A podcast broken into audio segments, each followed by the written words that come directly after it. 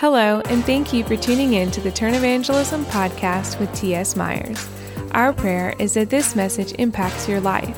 If it does, let us know by going to turnevangelism.com forward slash connect and let us know how God used this message to influence you. If you would like to follow our ministry, we would love for you to go to turnevangelism.com and check us out.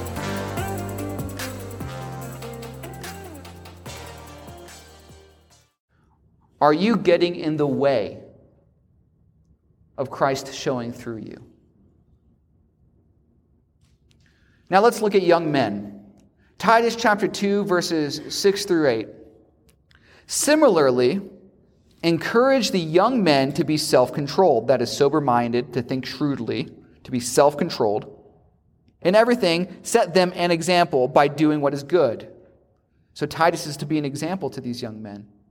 In your teaching, show integrity, seriousness, that is gravity, dignity, honor.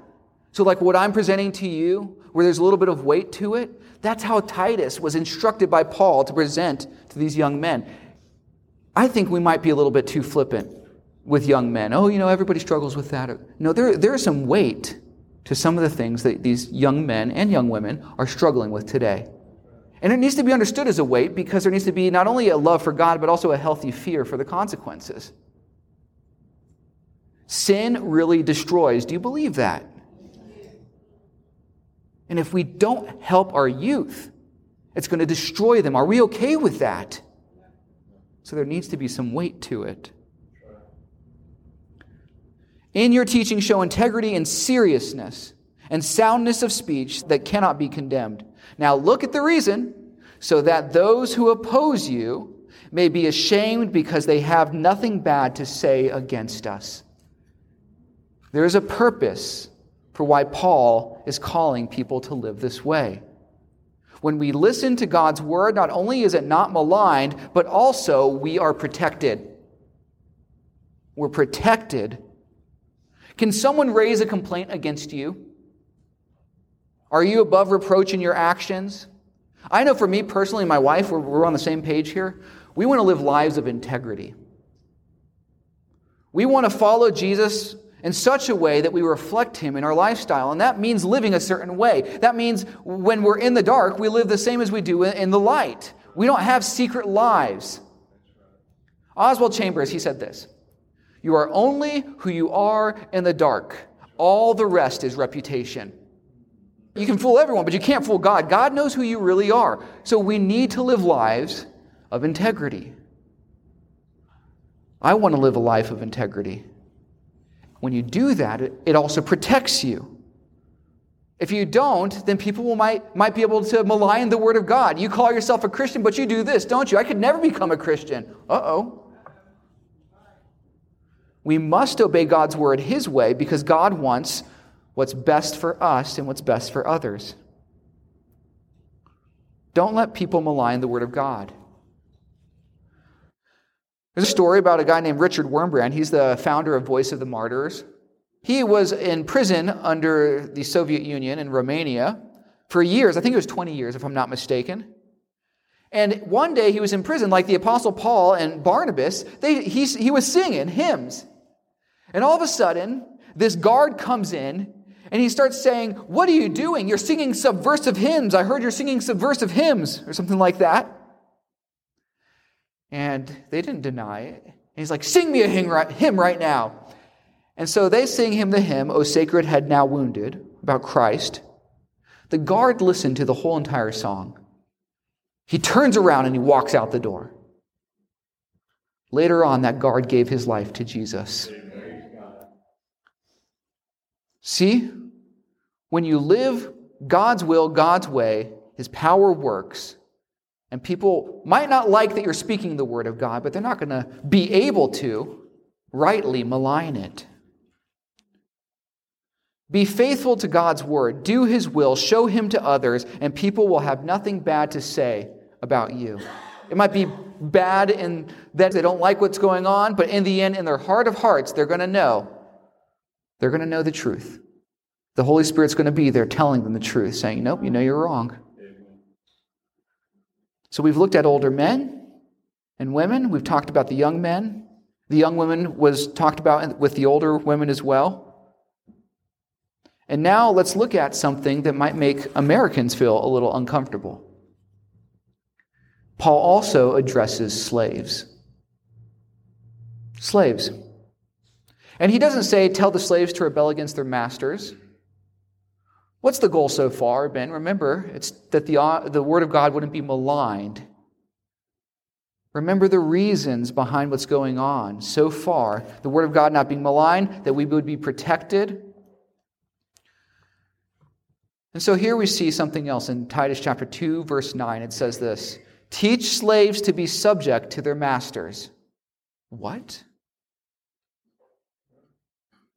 In everything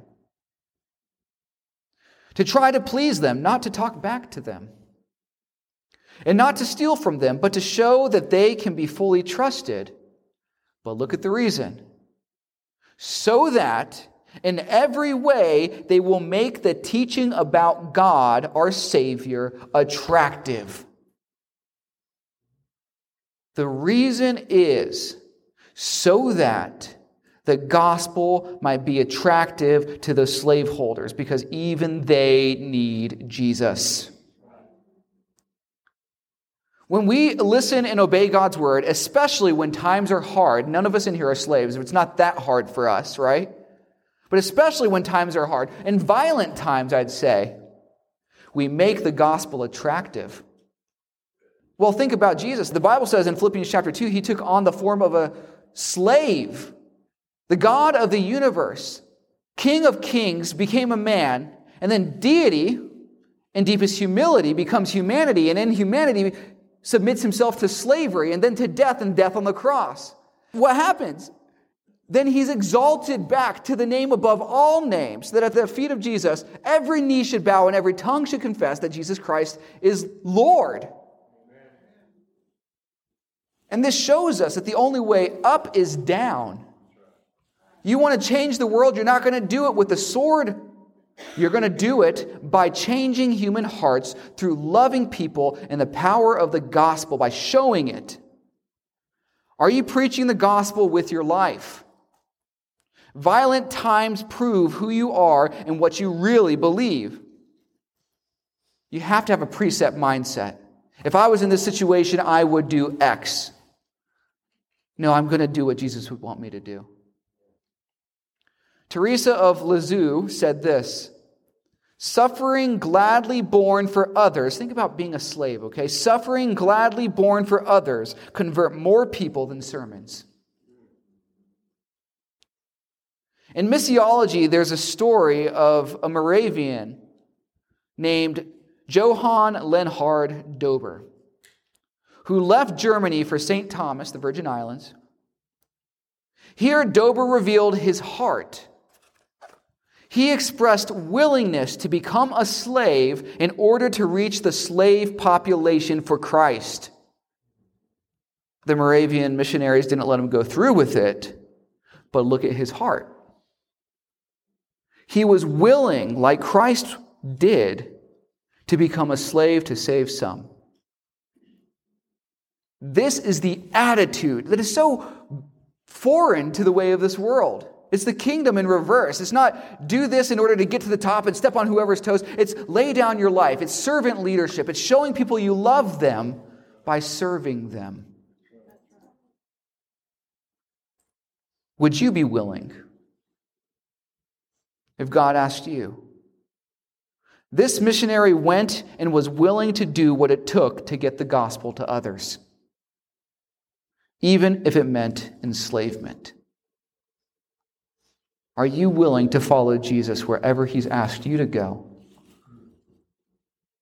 Well, that would be extremely hard if this is the only life that we had. Our circumstances would become all consuming because that's the only thing that would be in front of us. But this isn't all we have.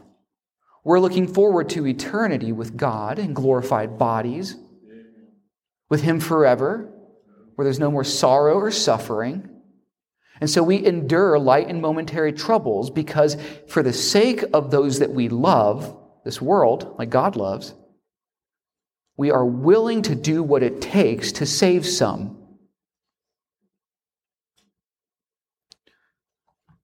We need to have the same mindset as Christ if we're going to be calling ourselves Christians. When we actually live like this, self sacrificially, we make the gospel of God attractive. Think about how attractive it was to Wurmbrand's guard. When he loved Jesus so much that even in the midst of his imprisonment, he's singing to him. The testimony to the point where that guard comes to know Jesus. Suffering gladly borne for others converts more people than sermons. When we actually live like this, self sacrificially, we make the gospel attractive. Love is shown in the gospel of Christ. John 15, 13 says that greater love has no man than this, that he laid down his life for his friends. And then Jesus says, I have called you friends. Romans 5 8 says this that God demonstrates his own love for us in this while we were still sinners, Christ died for us. God could have just rend the heavens and he could have stuck his face through and he could have said, I love you. And we would have died in our sins still. Because even if that was the case, we couldn't make it to heaven because we're sinners and he's a holy God. So God doesn't just say he loves you, he shows he loves you. It's true love. Greater love has no one than that. And he demonstrates his love for you that while we were enemies of God, he dies for us. There is a way to listen to God's word that is appropriate to sound doctrine. Your life, how you live in the church, needs to match what you preach with your words. And that's what Paul is saying here he's writing to Titus. So, will you listen to and obey God's word this week, or will you keep on living for your own crown? If you do, if you live for his crown, and you pour out you're life for others, if when you take communion, it becomes a symbol not just of what Christ does for you, but also about who you are, your broken bread and poured out wine. Yes, I take this in to be a part of myself. That just like you were broken for me, I will be broken for this world so that I can save some. If you do, you're going to see his power. Thomas, I can't obey God's word. It's too hard. I hear it, but I just can't obey it. Nobody before Jesus came was able to walk on water. I'm just going to say that. And then Jesus starts walking on water, and Peter says, when he sees him walking on water, he says, Lord, if it's you, command me to come. And that even though for years and years before that, nobody had been able to walk on water, the Lord gives his command to Peter. And Peter trusts in his command and he gets out of the boat. And you know what happens to Peter? He starts to walk on water. It's never been done before. I'll never be able to do it. Well, if the Lord God of the universe commands you to come, then you will be able to do it. His word will sustain you, it will uphold you. And so what happens? Peter starts walking on water. But then something else happens. He starts to take his eyes off Jesus, the person who was really holding him up. It wasn't the water, it was the word of God. And he starts to look at the waves and he starts to look at the storm and then he starts to sink. And then Jesus grabs him and he says, You of little faith. But then Jesus picks him up and they walk back to the boat together. I think that's a great way to look at our lives here on this earth as well. When we have our eyes on Jesus, and we say, Lord, if it's you and you commanding it, command us to come. And he says, Come. And we know what the scripture has said, and he's told us to do it. And we actually start doing it, we start to really see God's power. But then we start looking at the winds and the waves and all this stuff, and it starts to freak us out, and we start to sink. And we say, Lord, I need you. And then he saves us time and time again until finally we get the picture. We need to keep our eyes on Jesus. We need to watch Jesus. Now, walking on water is one thing. The real challenge comes when you have to walk every single day on land without forgetting to keep your eyes on Jesus. That's the real miracle. If you can do that without daydreaming or fading off into the distance and not keeping your eyes on Jesus, if you can do that, then the world is yet to see what a man or woman like you would look like. Fully sold out, eyes on Jesus all the time, 100% of the time, never looking away. Keep your eyes on Christ. When God commands you, He empowers you, and He upholds you by His word. There is a way to listen to God's word that is appropriate to sound doctrine. When you listen and obey, God's word is honored, it's not maligned. We are protected. People won't be able to bring a word against you. And God's word is made attractive. Are you making Christ known? Would you pray with me? Lord, help us to take your word seriously, to do your will your way. Lord, I want to pray for people in this room, God, if you're putting it on their heart to do more than just be good people as Christians, but to do the right thing, to follow you as His church, to do the hard thing.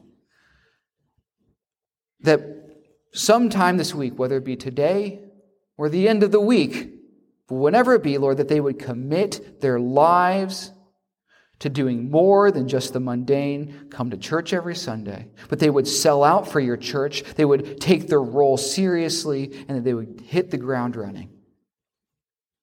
That they would go up to the pastors and ask them, What can I do for you, Jesus Christ? What can I do for the church here? Lord, I want to pray for those in this room right now that don't know you. Maybe they know about you from a distance. They know you, you died for sins of the world. They know you exist, but they haven't actually come to know you in a personal relationship. They don't know you like they know their father or their deepest friend, their spouse. They know you from a distance. I pray that you would help them right now. I pray that you would call them to come, that you would draw their hearts to you, Jesus. And I pray this in your name. Now, with nobody looking around and every head bowed and every eye closed, if that's you and the God of the universe has convicted you and he said to you, You know about me, but you don't know me. The last thing I, as a pastor who's traveling, wants to see is for you to stand before God one day and for him to say the words, Get behind me, workers of iniquity, I never knew you. When you could know him by believing the gospel. That Jesus died for your sins to give you a promise of eternal life. And that if you give Jesus your sins, you can walk out of these doors knowing that you're born again. That you could have a similar experience that I had. You'll be filled with the Holy Spirit and you'll be empowered to bear fruit. Today, that could be you. You can know God, but you got to let go of your sins. I said it yesterday and I will say it again. If you are not willing to part with the sins in your life and make Jesus your Lord completely, you'll say a prayer, but it won't mean something. Jesus needs to be the Lord of all your life. And He wants all of it. That means you're going to have to do the hard thing. You're going to have to come to Him and say, You're Lord. And you might think, well, there's some things in the Bible I don't agree with. You're going to have to say, Nope, I'm wrong, God's right. What will you do? Eternity is too long to be wrong. It is not worth it.